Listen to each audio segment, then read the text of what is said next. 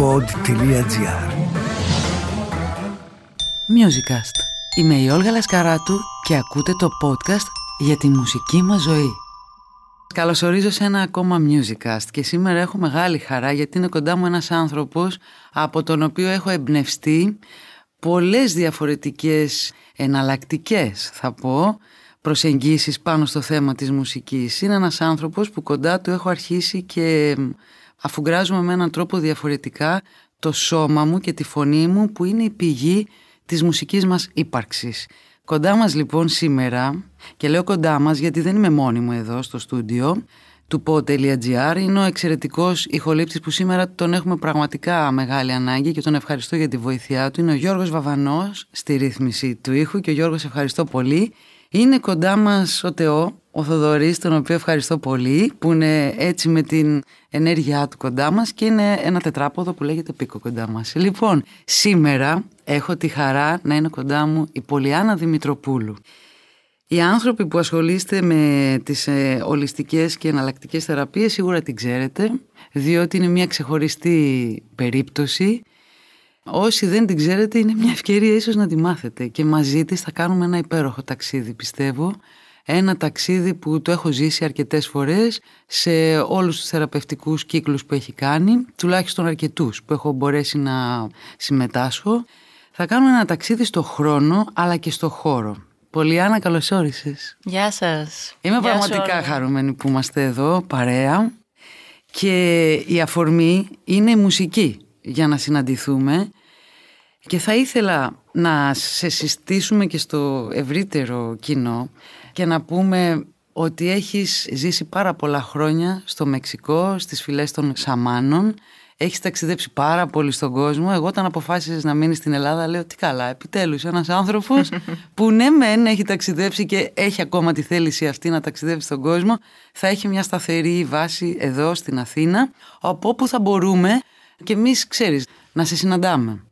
Λοιπόν, θα ήθελες να ταξιδέψουμε από την αρχή έτσι της κουβέντας μας πίσω εκεί, στο Φυσικά, χρόνο; με πολύ χαρά.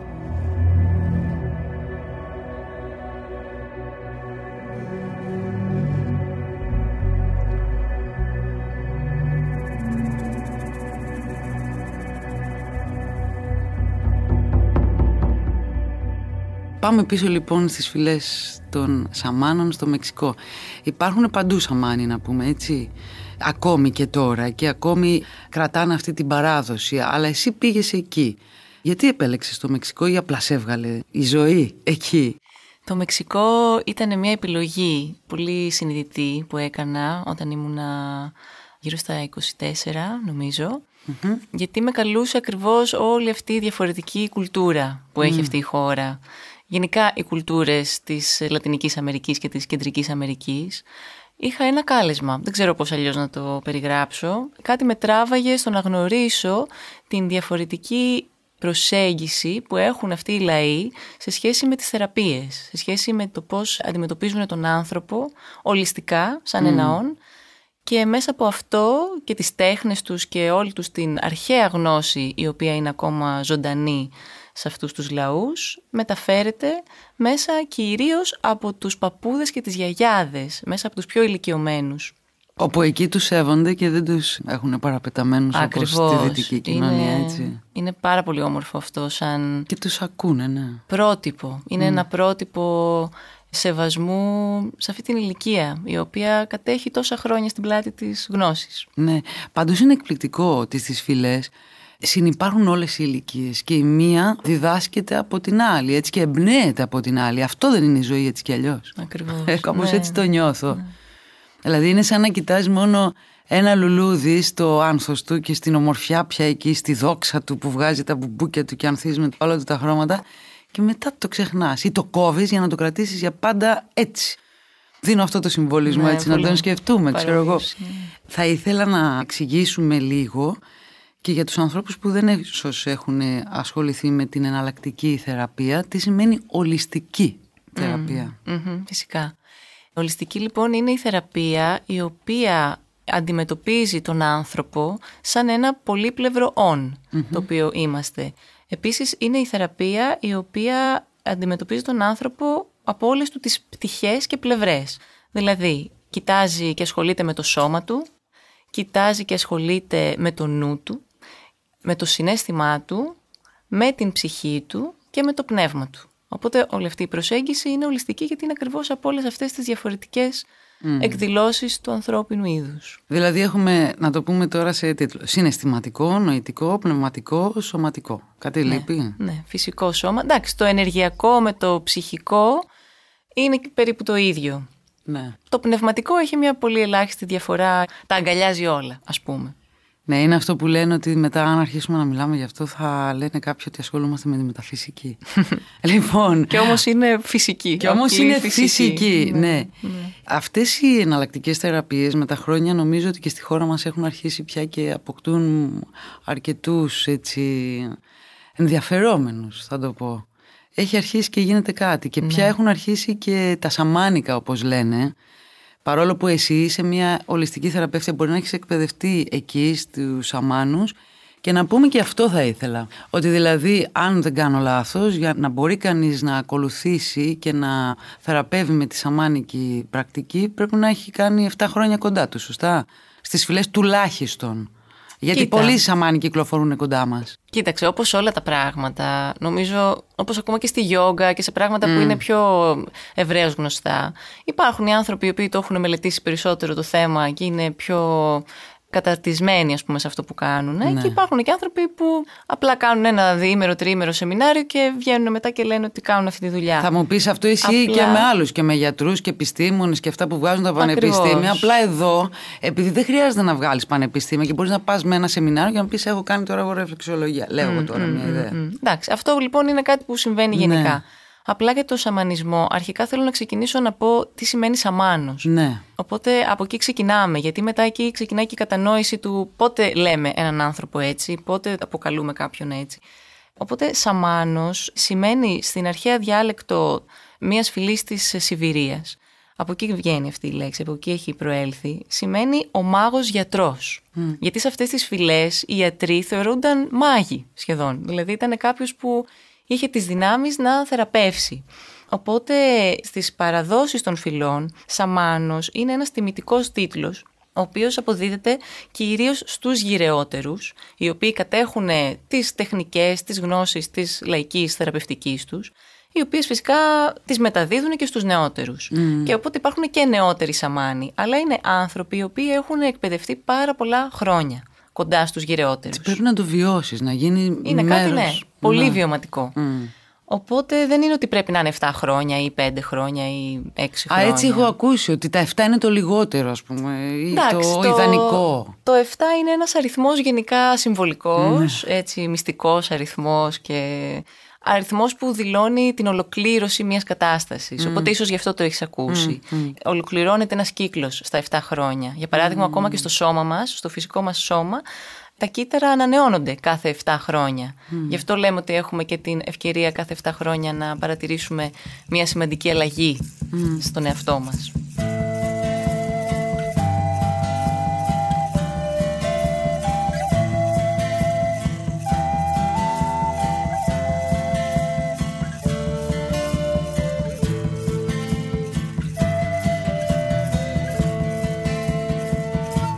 Θα ήθελα λοιπόν να επιστρέψουμε πίσω εκεί στις φυλές των σαμάνων και στη σοφία των σαμάνων και να δούμε πώς η φύση είναι μέρος της ζωής, δηλαδή δεν είναι αποκομμένοι οι άνθρωποι από τη φύση, ζουν με αυτήν, ζουν από αυτήν αλλά ζουν και με αυτήν, συνυπάρχουν.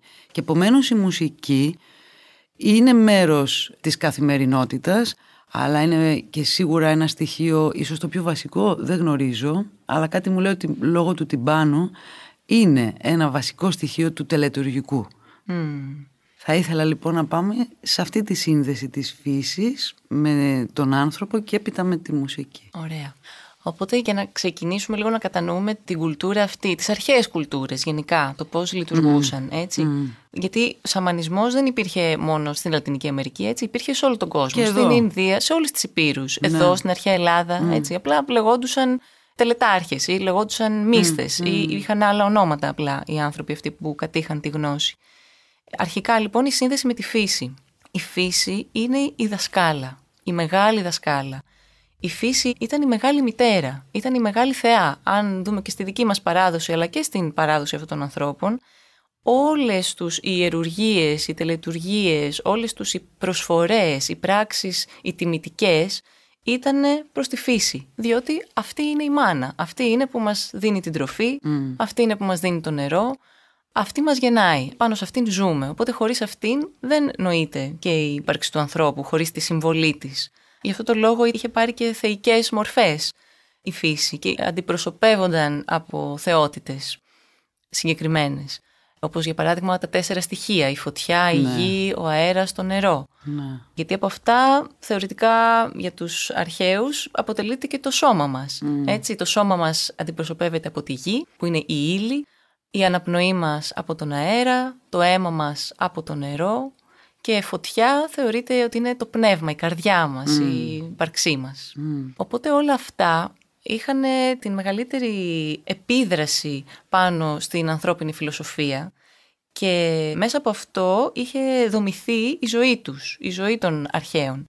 Και τώρα, σε σχέση με τη μουσική, μπορούμε να το συνδέσουμε, διότι η πρώτη ήχη, η πρώτη μουσική βασικά που παρήγαγαν, ήταν μέσα από το ανθρώπινο σώμα που λειτουργεί σαν ένα πνευστό. Ναι. Έτσι έχουμε τους πνεύμονες, βάζουμε τον αέρα και έχουμε το στόμα μας από όπου βγαίνει ο ήχος. Και σαν κρουστό και σαν κρουστό ακριβώς. Οπότε έχουμε τους πρώτους ήχους που ήταν η μίμηση των ζώων, η μίμηση των ήχων της φύσης, των φύλων, των πουλιών, του κεραυνού, οτιδήποτε μπορούσε να αντιληφθεί η ανθρώπινη ακοή, που ήταν αυτά τα ερεθίσματα που είχε τότε, τα αναπαρήγαγε.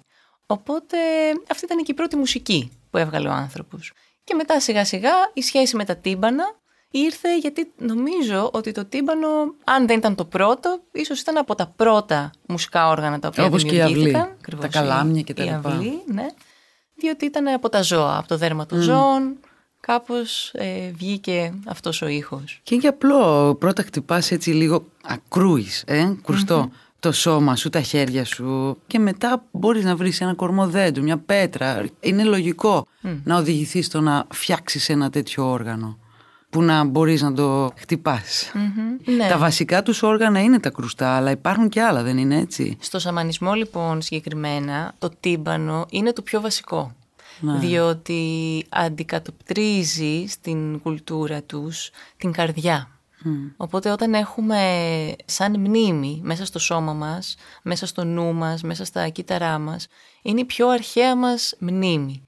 Αυτό συμβαίνει γιατί όταν είμαστε έμβρια μέσα στην μήτρα της μητέρας μας, ο πρώτος ήχος που ακούμε σαν μωρά, σαν έμβρια, είναι ο χτύπος της καρδιάς της.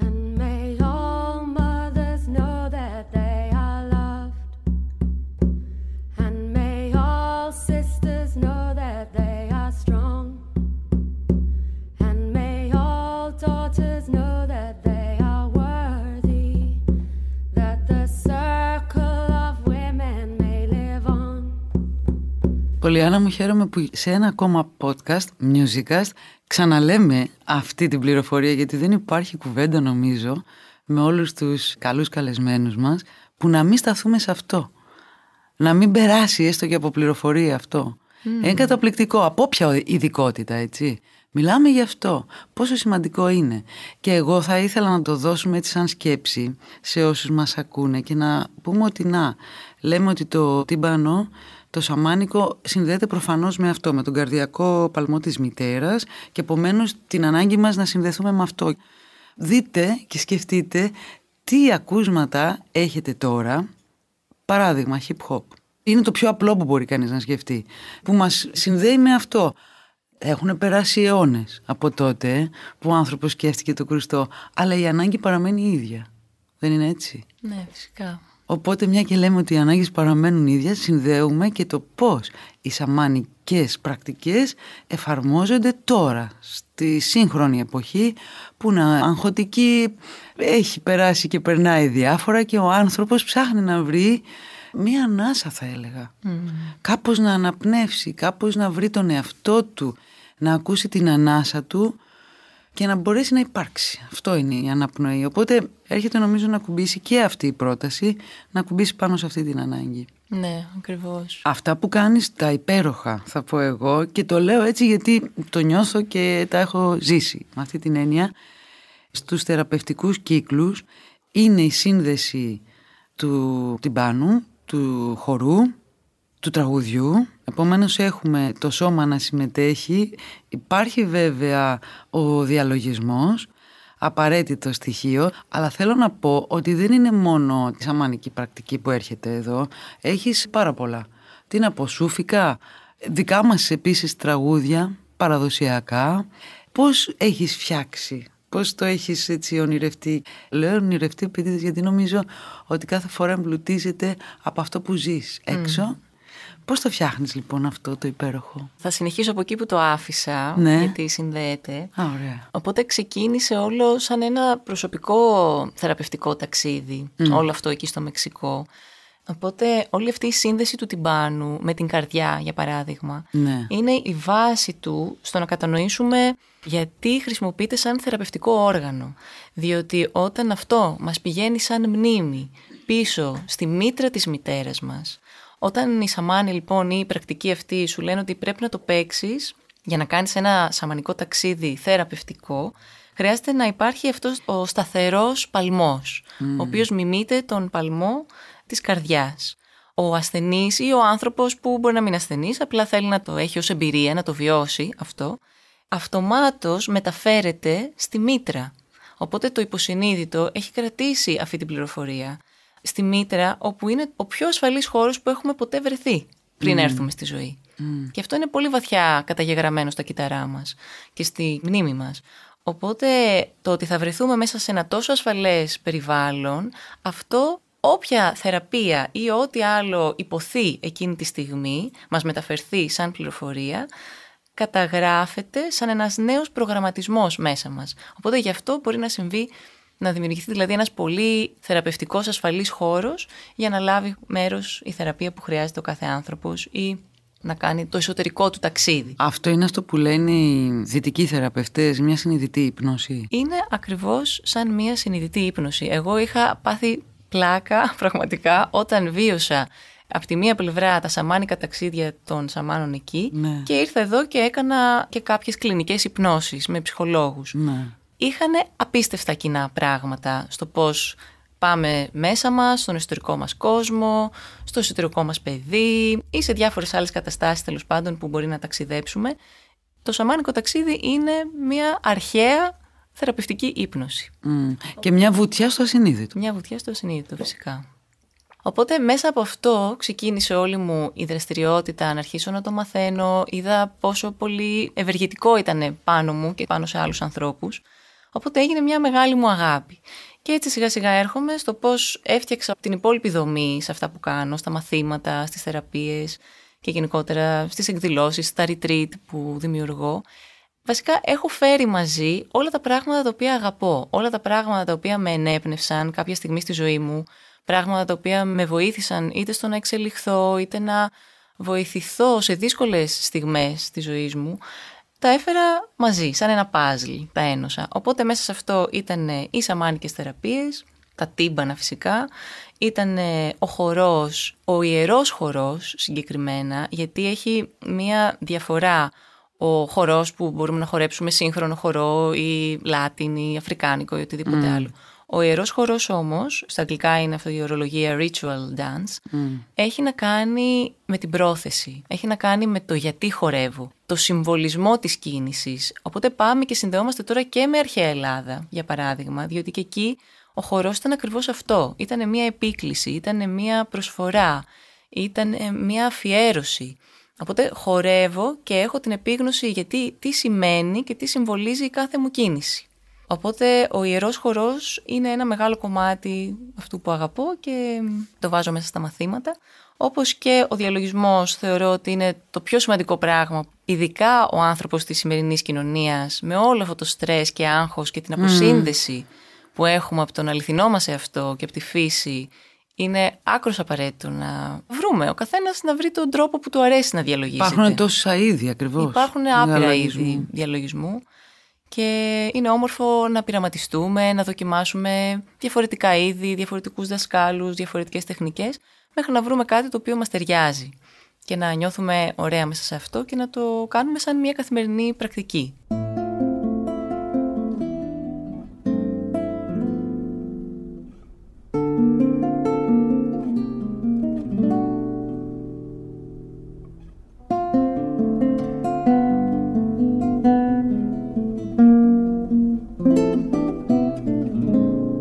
Αυτό που εγώ δεν μιλάω τώρα για το διαλογισμό αλλά μιλάω για τα μαθήματα και τους κύκλους που συνδυάζεται το τραγούδι και αυτό που είπαμε πριν και ο χορός και το τύμπανο και τα λοιπά που ουσιαστικά είναι διάφορα τελετουργικά, απλά έτσι, απλά τελετουργικά. Και γιατί το λέω, γιατί λέω τα τελετουργικά επίτηδες, γιατί είναι μια λέξη που την έχουμε λίγο παραγωνίσει, τα κάνουμε όλα βιαστικά, αναγκαστικά παλεύει ο καθένας για τη ζωή του, ας πούμε, και την επιβίωσή του πια τα τελευταία πολλά πολλά χρόνια, τουλάχιστον εδώ, σε αυτή τη γωνιά του πλανήτη.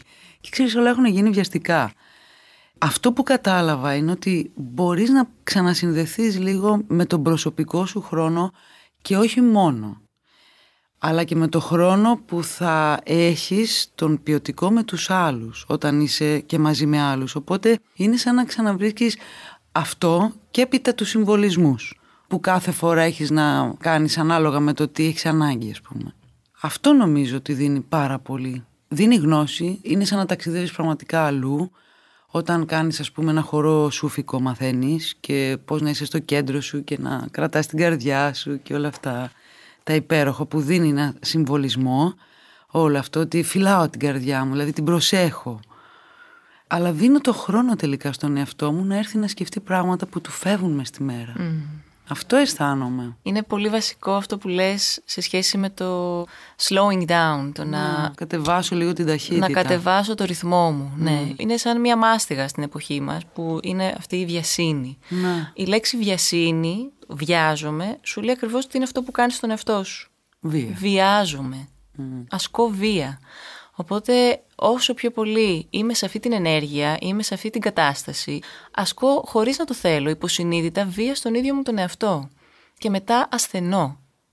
Οπότε γι' αυτό κάπως βλέπουμε και η κοινωνία μας είναι σε Ναι, αυτή και την αυτά όλα τα μαθήματα, αυτές όλες οι πρακτικές νομίζω ότι λειτουργούν πολύ καλά προληπτικά.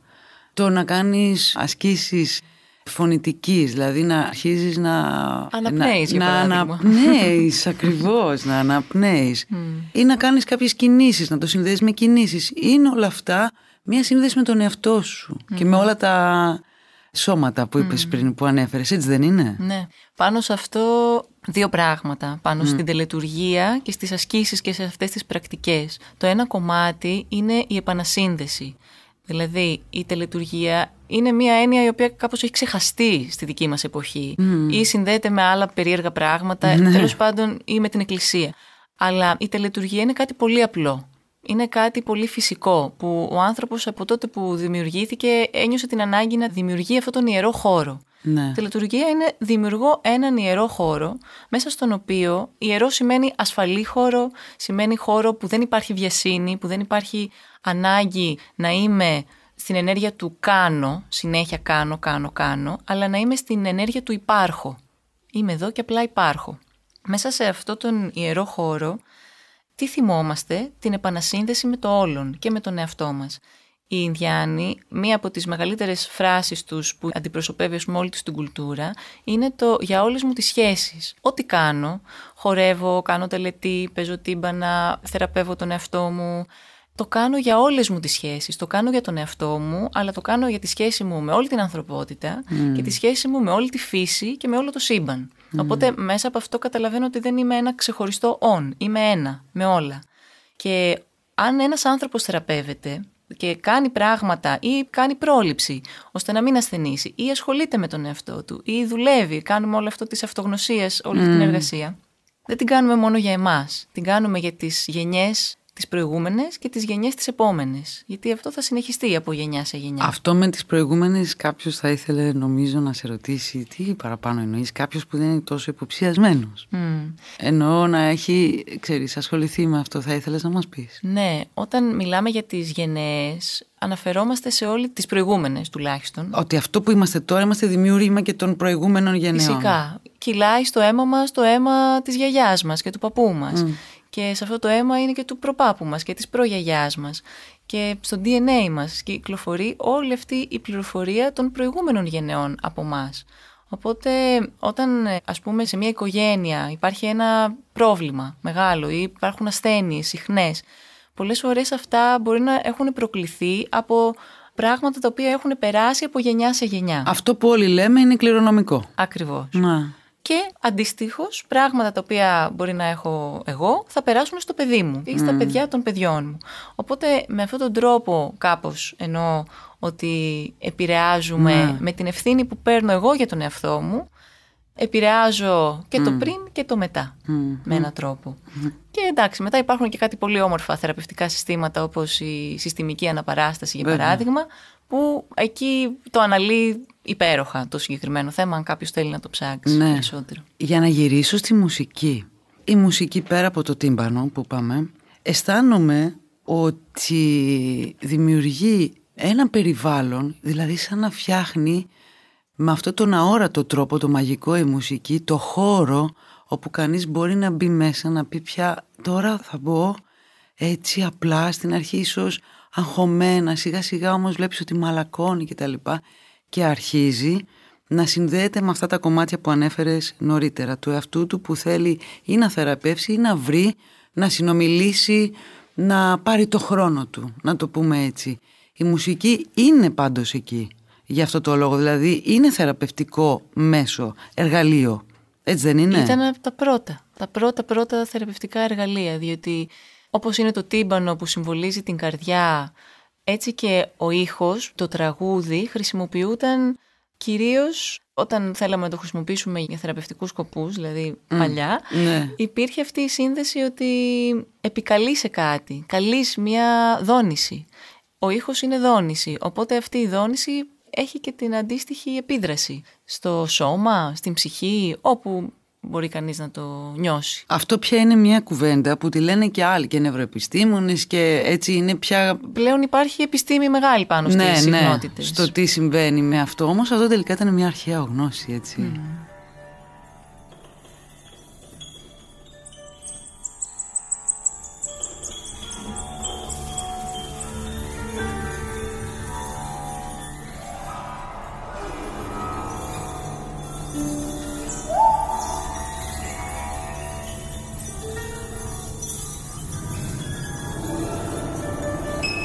Νομίζω ότι ήρθε η ώρα να συστηθούμε με το σαμάνικο τυμπανό και πρακτικά. Εγώ έχω φέρει το δικό μου το μπεντήρ, το οποίο, ξέρεις, κάνω κάποιες φορές μόνη μου σαμάνικο τυμπανό, που δεν είναι σωστό, το ξέρω αυτό, αλλά εμένα μου αρέσει. Λοιπόν, και έχω πάρει και το σφυράκι και κάνω μόνη μου.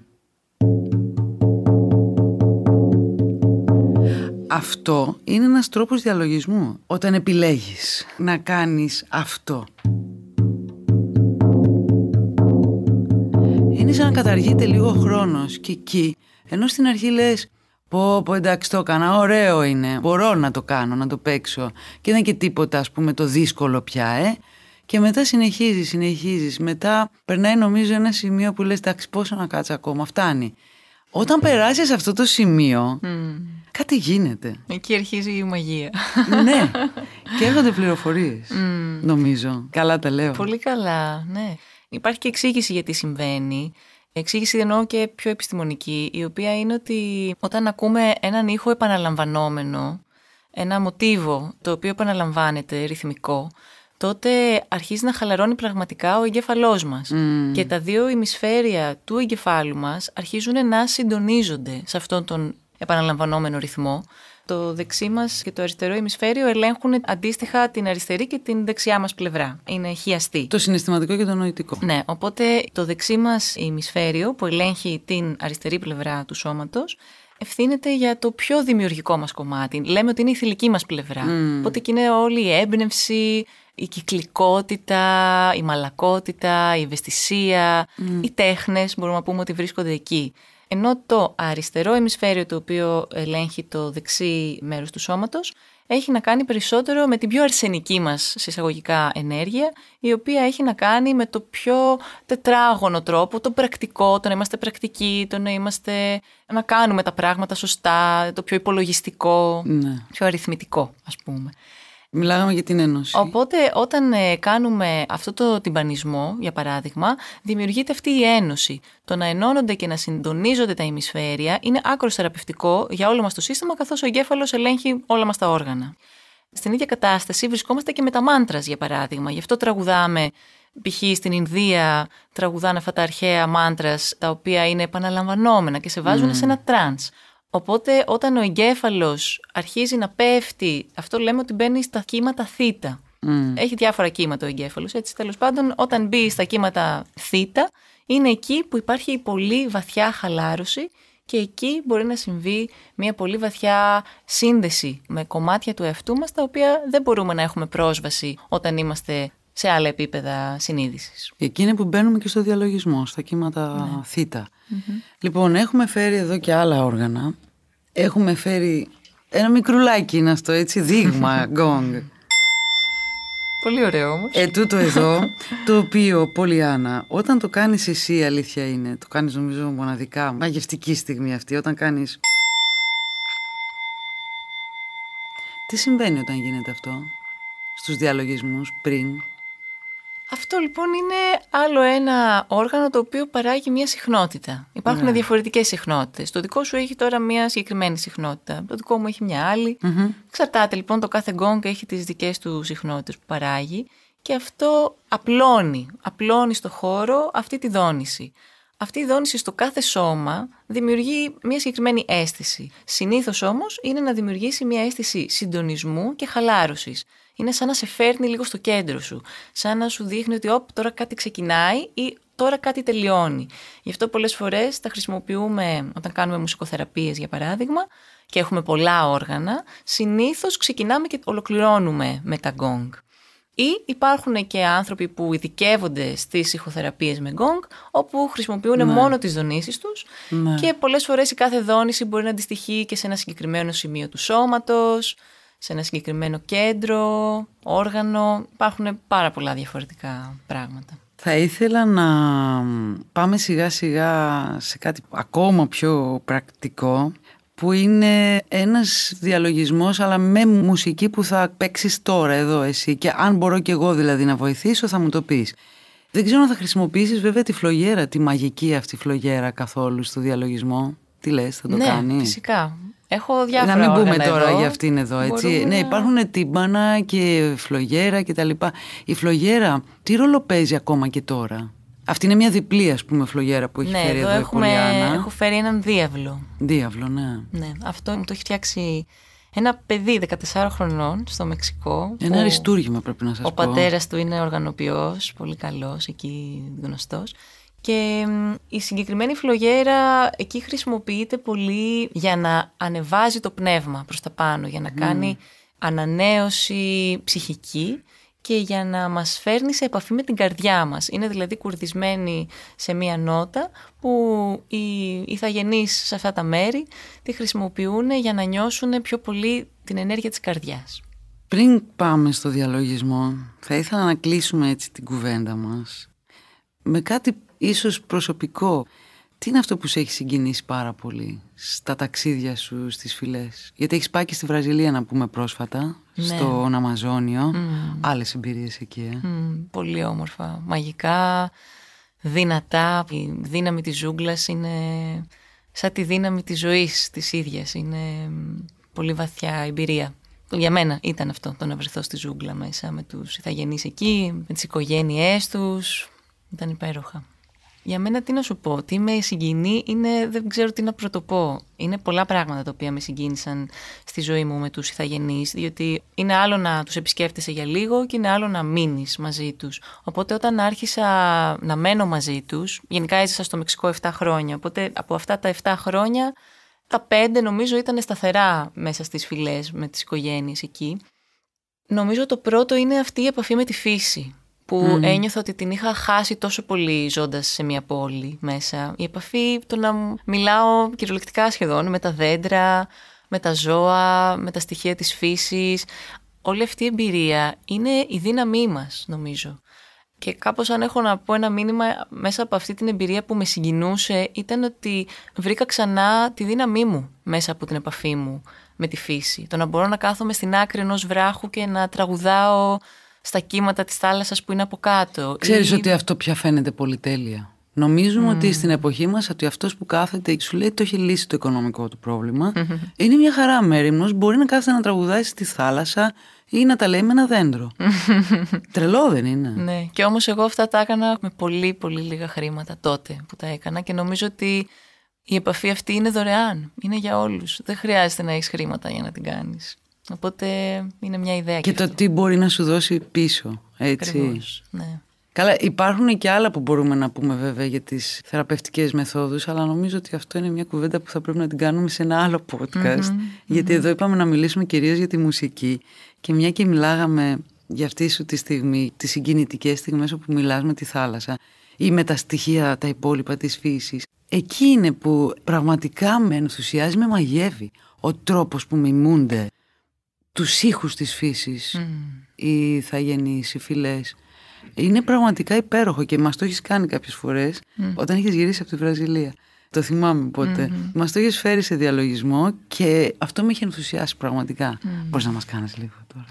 Ωραία, τώρα ναι. θα φύγεις πάλι για ταξίδι. Οπότε είμαι χαρούμενη και σε ευχαριστώ που βρήκες χρόνο να έρθεις εδώ να κάνουμε αυτή τη μικρή κουβέντα. Θα πας στην Ινδία, οπότε μετά θα δούμε και από εκεί τι εμπειρίες θα έχεις να μοιραστείς μαζί μας. Πού μπορεί να σε βρει κανείς, στα social φαντάζομαι, γιατί ενημερώνεις, ξέρεις, για αυτά που κάνεις. Ναι, ναι. Έχω ένα page, μια σελίδα στο facebook, κυρίως εκεί γράφω και ανακοινώνω τα event, που λέγεται Rhea Temple, είναι στα αγγλικα γράφεται με R-H-E-A. Rhea Temple είναι αφιερωμένο στη Θεά Ρέα, τη δικιά μας. Α, ναι, δεν το είπαμε, γιατί είναι το τύμπανο. Ναι, νομίζω, θα ήθελα να το αναφέρω αυτό, γιατί ήταν η έμπνευσή μου βασικά ηρέα, γιατί όταν ήρθα σε επαφή με όλα τα τύμπανα αυτά και όλη αυτή την κουλτούρα στην Αμερική, κάπως έγινε μια άμεση σύνδεση με την αρχαία δικιά μας κουλτούρα και το τύμπανο ήταν πολύ βασικό στοιχείο στο σαμανισμό σε εισαγωγικά της Ελλάδος, ναι. της αρχαίας Ελλάδας. Έχουμε τη θεά Ρέα, η οποία είναι η μητέρα όλων των θεών και το άγαλμά της, η, εικόνα της είναι ότι κάθεται πάνω σε ένα θρόνο από λιοντάρια που συμβολίζουν τη δύναμη τα λιοντάρια και κρατάει στο χέρι της ένα τύμπανο, που το τύμπανο συμβολίζει την κοσμική μητέρα, τον κοσμικό ρυθμό, την κοσμική μήτρα, από όπου εκεί προήλθαν οι υπόλοιποι θεοί και η ανθρωπότητα. Τώρα, ενώ θέλω να σε αποχαιρετήσω, δεν μπορώ, δεν μπαίνω στον πειρασμό να σου κάνω και άλλες ερωτήσεις, διότι ανέφερες τα λιοντάρια και κάναμε μια κουβέντα και λέγαμε για τα ζώα δύναμη. Δεν μπορώ να αντισταθώ. Μου λέει η Πολιάνα να ακόμη και τα λιοντάρια που στέκονται δίπλα στη ρέα είναι ζώα δύναμη και εμείς έχουμε συνδυάσει μόνο τα ζώα δύναμης με τα σαμανικά ταξίδια και τον οδηγό που κανείς ανακαλύπτει εκεί, το φύλακά του ουσιαστικά. Αλλά να που υπάρχει και στην αρχαία Ελλάδα. Ναι, φυσικά. Γενικώ η σύνδεση με τα ζώα νομίζω ότι είναι αρχαία σε όλους τους πολιτισμούς. Δηλαδή, ναι, έχει καταγραφεί πιο πολύ σε σχέση με τους Ινδιάνους και τα spirit animals, τα πνευματικά ζώα ναι. δύναμης, τα totem, ναι. όλα αυτά. Αλλά σίγουρα υπάρχει και σε εμάς και υπήρχε πολύ. Και είναι άλλος ένας τρόπος ενδυνάμωσης το να κάνουμε επαφή με το ζωικό βασίλειο και να μάθουμε από αυτό, διότι και τα ζώα τι ήτανε, ήτανε αρχέτυπα στην πραγματικότητα. Πώς ήταν οι θεοί για μας, ο καθένας από ένα αρχέτυπο και την προσώπευε κάποιες ποιότητες. Έτσι στην ουσία η επαφή με τα ζώα, γιατί να την κάνω, θα αναρωτηθεί κάποιος. Γιατί το κάθε ζώο αντιπροσωπεύει και ένα αρχέτυπο, αντιπροσωπεύει κάποιες ποιότητες. Αν θέλεις να συνδεθεί με τη δύναμη, μπορείς να οραματιστείς, ας πούμε, το λιοντάρι. Αν θέλεις να συνδεθείς για παράδειγμα με τη διόραση και την ενόραση και τη διάβγεια, μπορείς να συνδεθείς με ένα γεράκι, με έναν αετό που πετάει από ψηλά και βλέπει τα πάντα. Αν θέλω με τη ροή, με κάποιο ζώο της θάλασσας, με το δελφίνι. Οπότε, με λίγα λόγια τώρα κάπως, είναι μια πολύ βαθιά σχέση και αυτή που μπορούμε σιγά σιγά να αναπτύξουμε και ξεχασμένη. Μια τελευταία ερώτηση που και αυτή μου προέκυψε τώρα. Πώς γίνεται και πώς μπορεί ένας άνθρωπος που έχει ζήσει στη ζούγκλα της Βραζιλίας, στον Αμαζόνιο ή όπου αλλού, να ζήσει στη ζούγκλα μιας πόλης; Πολύ καλή ερώτηση. ναι, νομίζω ότι ο μόνος τρόπος είναι να φέρει μαζί του την εμπειρία αυτή. Δηλαδή, εγώ θα μιλήσω για τον εαυτό μου, ότι κουβαλάω μέσα μου τις εμπειρίες μου. Είναι ζωντανές, είναι εκεί. Οπότε η ζωή μου στην πόλη είναι πιο αρμονική από ό,τι ήταν πριν. Έχω περισσότερο χώρο να υπάρξω μέσα μου. Αναπνέω καλύτερα μέσα μου. Είμαι πιο πολύ στο κέντρο μου ή έχω μεγαλύτερη συμπόνια για αυτό που συμβαίνει γύρω μου. Οπότε όσο υπάρχει αυτή η διαρκής εξερεύνηση και αναγνώριση του εαυτού, οπουδήποτε κι αν μας βάλει κάποιος, μπορούμε να υπάρξουμε με ένα καλύτερο και πιο αρμονικό τρόπο.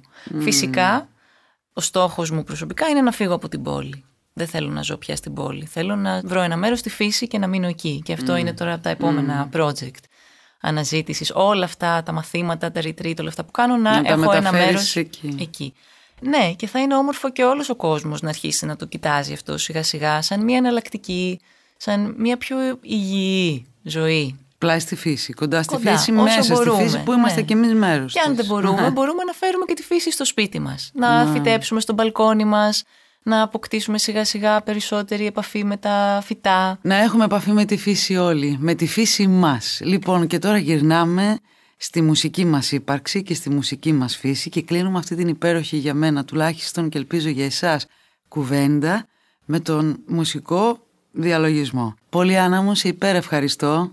Και εγώ, Όλγα μου, σε ευχαριστώ πολύ. Εύχομαι στο επανειδήν, εύχομαι καλά υπέροχα ταξίδια και εύχομαι ξανά καλά μοιράσματα να έχουμε μαζί σου και σε ευχαριστούμε που μοιράζεσαι να αυτή είσαι τη καλά. γνώση Σε ευχαριστώ. με εμάς. για όλα. Λοιπόν, θέλω τις οδηγίες σου. Εσύ θα έχεις το ινδικό το ακορντεόν, ε; εγώ θα έχω τύμπανα και έχεις φλογέρες και αυτά θα δούμε. Ό,τι ακούσετε, να εδώ θα... Θα αυτοσχεδιάσουμε. Θα αυτοσχεδιάσουμε, γενικώς. λοιπόν. και σας καλούμε να... Να συμμετέχουνε. Ναι, γι' αυτό γίνεται άλλωστε. Πάμε. Ναι,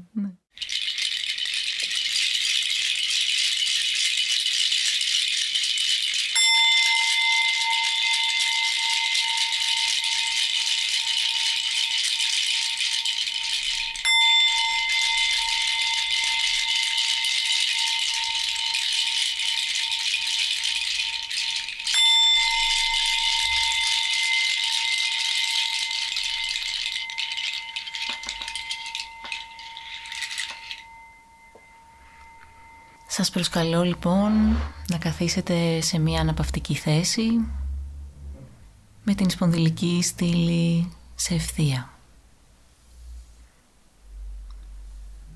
Σε μια θέση όπου μπορείτε να χαλαρώσετε παράλληλα και να αναπνεύσετε απαλά, αργά και βαθιά.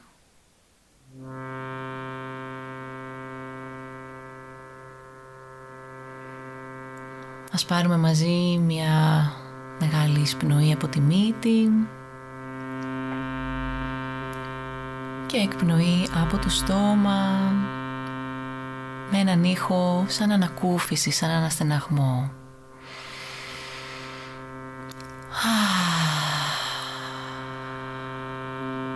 Πάμε άλλες δύο φορές, έτσι να χαλαρώσουμε όσο περισσότερο γίνεται.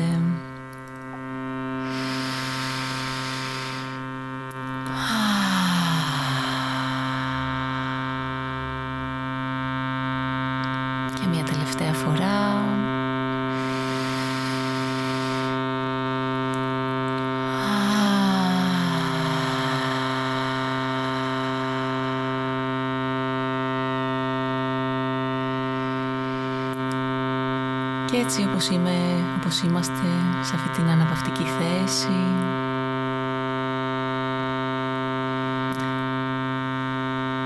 Επιτρέπουμε στην αναπνοή να χαλαρώσει το σώμα μας όλο και περισσότερο. Σε κάθε εισπνοή, σε κάθε εκπνοή βάζουμε την πρόθεση το σώμα να χαλαρώνει.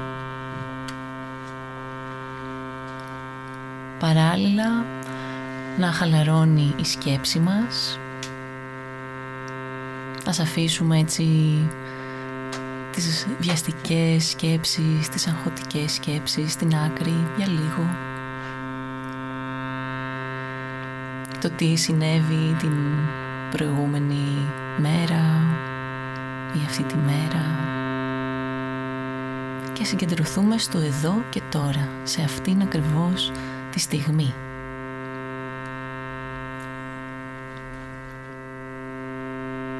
Θέλω λοιπόν να σας προσκαλέσω να πάμε ένα ταξίδι στη φύση.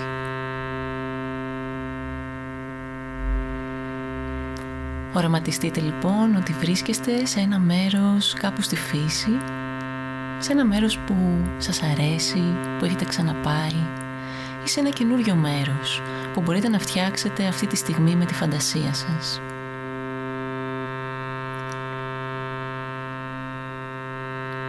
Ας είναι ένα μέρος με αρκετό πράσινο, δέντρα, φυτά και το στοιχείο του νερού κοντά σας. Είτε θάλασσα, είτε καταράκτη, είτε κάποιο ποταμάκι.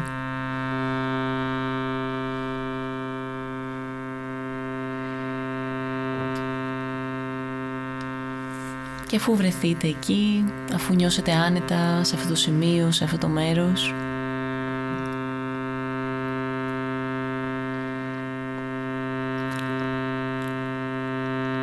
ας κάνουμε έτσι μια,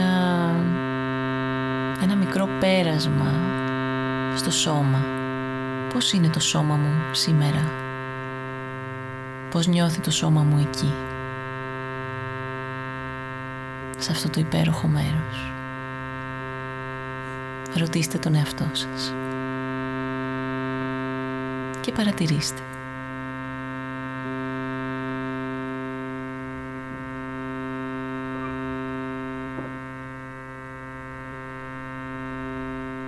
Και σιγά σιγά φέρετε την προσοχή σας στο σημείο της καρδιάς.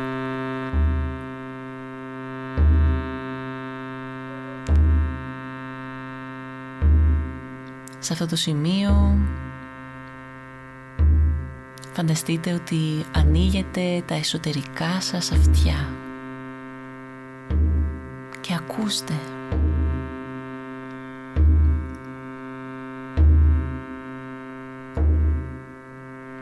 Ακούστε τον ήχο της τον χτύπο της το ρυθμό της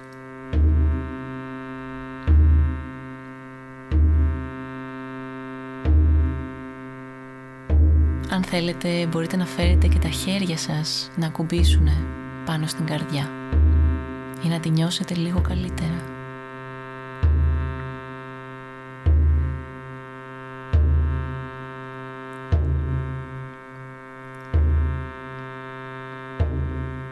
Φανταστείτε λοιπόν ότι μέσα στην καρδιά υπάρχει ένα υπέροχο, κόκκινο τριαντάφυλλο.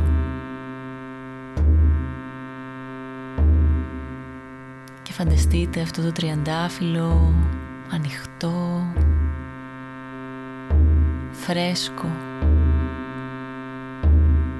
να εκπέμπει φως. Και μυρωδιά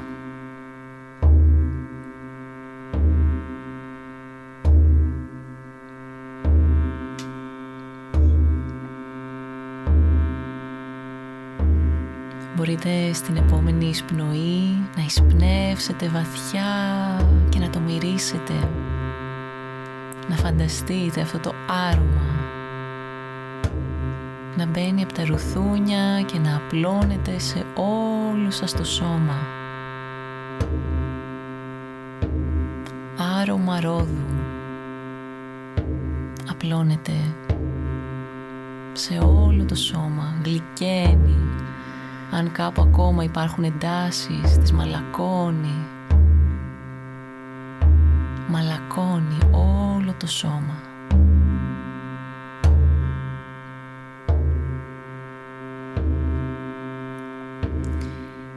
Και σιγά σιγά μπορείτε να ανεβάσετε την προσοχή σας προς τα πάνω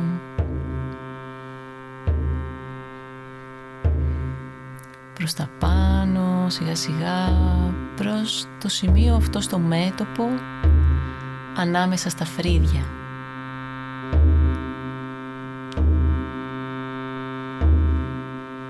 Ανάμεσα στα φρύδια εκεί, σαν να υπάρχει άλλο ένα μάτι που ανοίγει.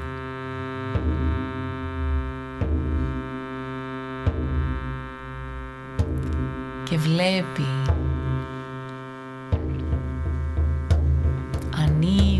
εσωτερικά μάτια. Και κοιτάνε προς τα μέσα. Μέσα στον εγκέφαλο.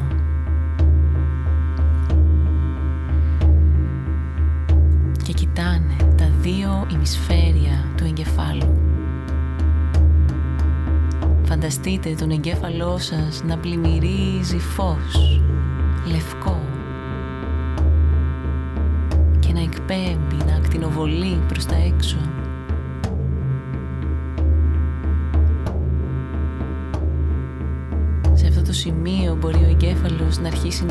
να ενώνει τα ημισφαίριά του και να μπαίνουμε ακόμα σε πιο βαθιά χαλάρωση.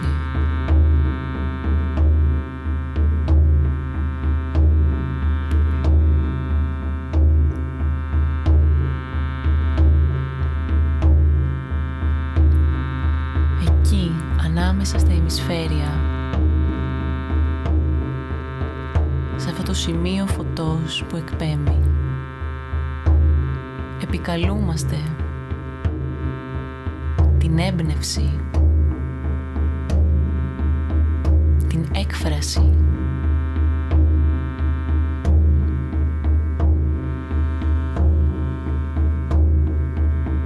αφήνουμε στην άκρη όλη την κριτική για το πώς είμαστε, πώς ακουγόμαστε, όταν θέλουμε να εκφραστούμε.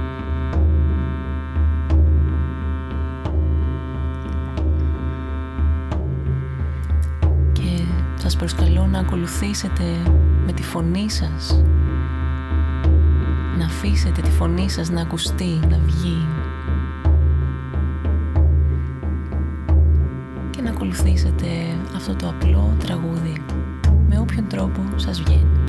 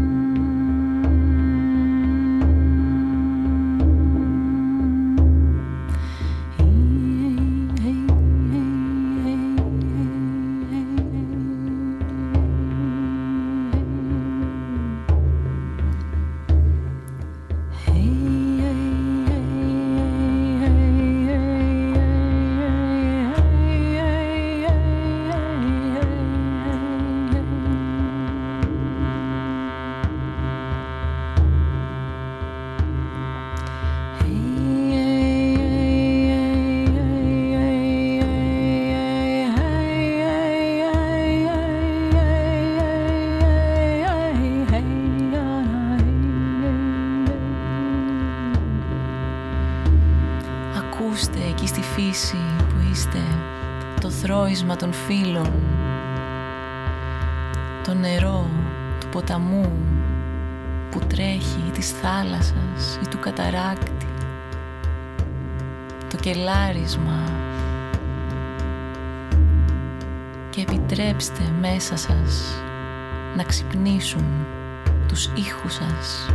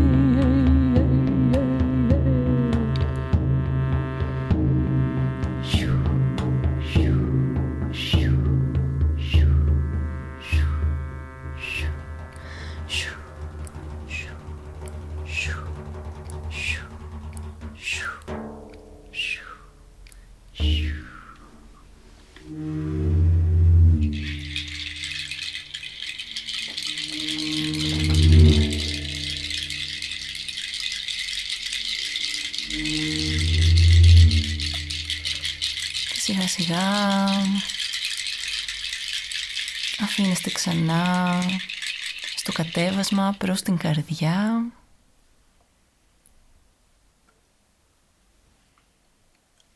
Και συνδέστε εκεί με τον χτύπο της με τον ρυθμό της.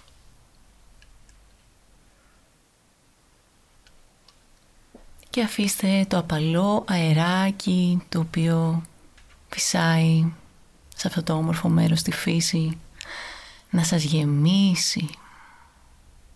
Εισπνεύστε, αφήστε τον ήχο του φλάουτου να γεμίσει μέσα σας κάθε σημείο το οποίο μπορεί να νιώθει έλλειψη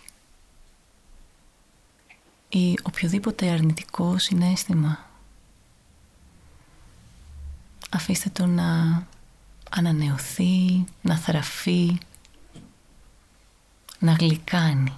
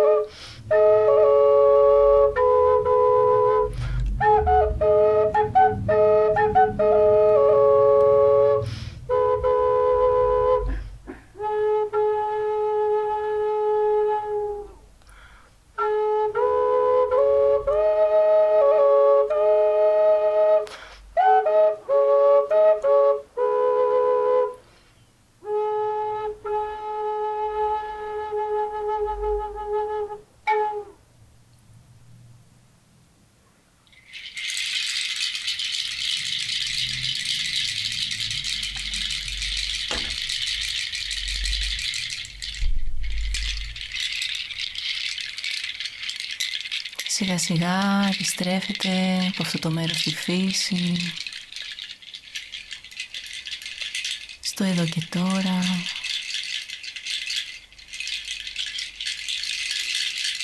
Και όταν είστε έτοιμοι ανοίγετε τα μάτια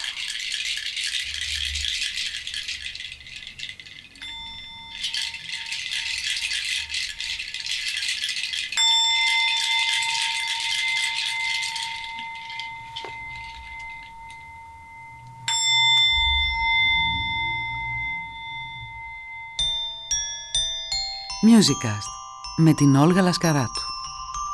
Το αναζητάτε, το βρίσκετε, το ακούτε στο pod.gr, στο Spotify, στο Apple Podcasts, στο Google Podcasts και σε όλες τις πλατφόρμες όπου μπορείτε να ακούσετε podcasts.